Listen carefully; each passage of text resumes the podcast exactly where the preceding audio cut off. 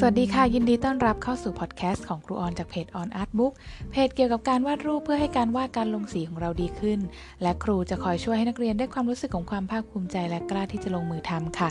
สามารถเข้าไปรับชมเว็บไซต์ของครูออนได้ที่ www.onartbook.com EP ที่ 26 วันนี้ ครูขอพูดถึงเรื่องของ ครูออนจัดการเวลาที่ตัวเองรู้สึกหมดไฟอย่างไร ในช่วงที่ผ่านมานะคะ ครูก็ประสบปัญหาความรู้สึกของการหมดไฟในการทำงานเหมือนกันค่ะ ที่ครูเคยฟังฟังมานะคะ คนที่เขาหมดไฟในการทำงาน หรือเรียกว่าสภาวะเบิร์นเอาท์แบบนี้เนี่ย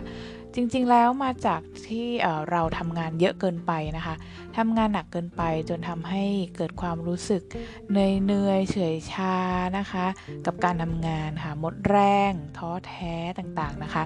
คือแทนที่จะรู้สึกมีพลังแล้วก็ตื่นตัวในการทำงานแบบที่ผ่านมา ซึ่งในที่นี้ของครูออนก็คือหมายถึงเรื่องของการวาดรูปนะคะ หลายๆ คนอาจจะเคยได้ยินคำแนะนำมาบ้างนะคะ ว่าถ้าเราเริ่มรู้สึกเฉยชาหรือว่าอยู่ในสภาวะเบิร์นเอาแบบนี้เนี่ย ให้เราเริ่มที่จะหยุดพักนะคะ หรือว่าให้เราเริ่มที่จะทำทุกอย่างแบบพอดีพอดีนะคะ ทั้งเรื่องของการทำงานนะคะ การพักผ่อนดูแลตัวเอง แล้วก็อีกหลาย ๆ อย่างในชีวิตเลยค่ะ เรียกได้ว่าเราต้องหันกลับมาสนใจสิ่งที่เรากำลังทำในทุกๆวันให้มากขึ้น รวมถึงรู้จักประเมินความรู้สึกของตัวเองด้วยค่ะ ประสบการณ์ตรงของครูออนนะคะ นอกจากที่จะรู้จักการหยุดพัก แล้วก็พิจารณาสิ่งที่ตัวเองทำแล้วเนี่ย ครูก็จะเริ่มต้นจากการคิดว่าบางทีเราก็ไม่ต้องรีบเร่งทุกอย่างไปหมดก็ได้นะคะเพราะว่าครูเนี่ยเดิมพื้นฐานก็เป็นคนที่ถ้าได้รับมอบหมายอะไรมา หรือว่ามีหน้าที่อะไรอะคะ่ะก็จะจัดการให้เสร็จเรียบร้อยก่อนถึงกำหนดเวลาเนี่ยคือเรียกได้ว่าจัดการก่อนเป็นเวลานานนะคะก่อนที่จะถึงขีดกำหนดเวลาส่งงานอะไรพวกนี้นะคะ คือจะไม่ปล่อยให้สถานการณ์ไฟล้นก้นเกิดขึ้นอย่างแน่นอน ดังนั้นสิ่งที่ครูเรียนรู้เป็นอย่างแรกเลยก็คือการทำความเข้าใจกับความคิดของตัวเองให้มาก ๆ ค่ะ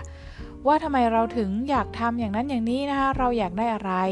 เราต้องการอะไรกันแน่นะคะ คือทุกการกระทำเราก็ถามตัวเองไปด้วยนะคะ บางทีที่เราเร่งตัวเองนะคะ กดดันตัวเองอาจเกิดจากการแค่จากความคิดของเราอย่างเดียวนะคะ คือมันไม่ได้เป็นความจริง มันมาจากความคิดปรุงแต่งของเราอย่างเดียวก็ได้ นอกจากเรื่องของความคิดแล้วนะคะ ตอนที่ครูหมดไฟในการทำงาน ครูก็มักจะเลือกดู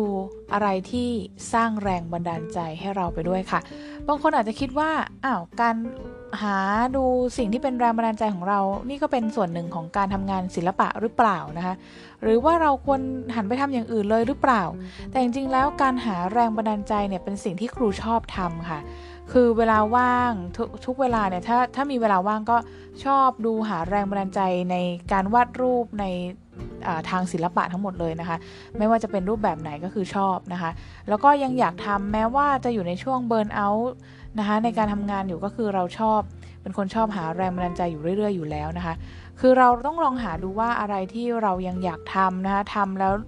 รู้สึกคือไม่รู้สึกว่าต้องทำ นะคะ เราอยากทำแล้วก็ไม่ได้เดือดร้อนใครนะคะ ก็จะเป็นสิ่งที่ช่วยให้เราฟื้นตัวจากสภาวะหมดไฟได้เช่นกันค่ะตัวอย่างเช่นนะคะ ปกติแล้วเนี่ยครูก็จะวาดรูปวันละหลาย ๆ รูปนะคะ รวมถึงสอนให้กับในคลาสเรียนออนไลน์ของครูเอง แล้วก็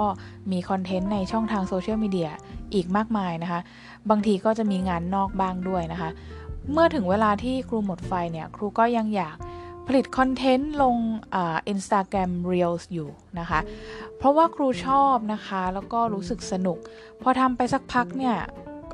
ทำตัว IG Reels เนี่ยไปสักพักก็จะทำให้เรา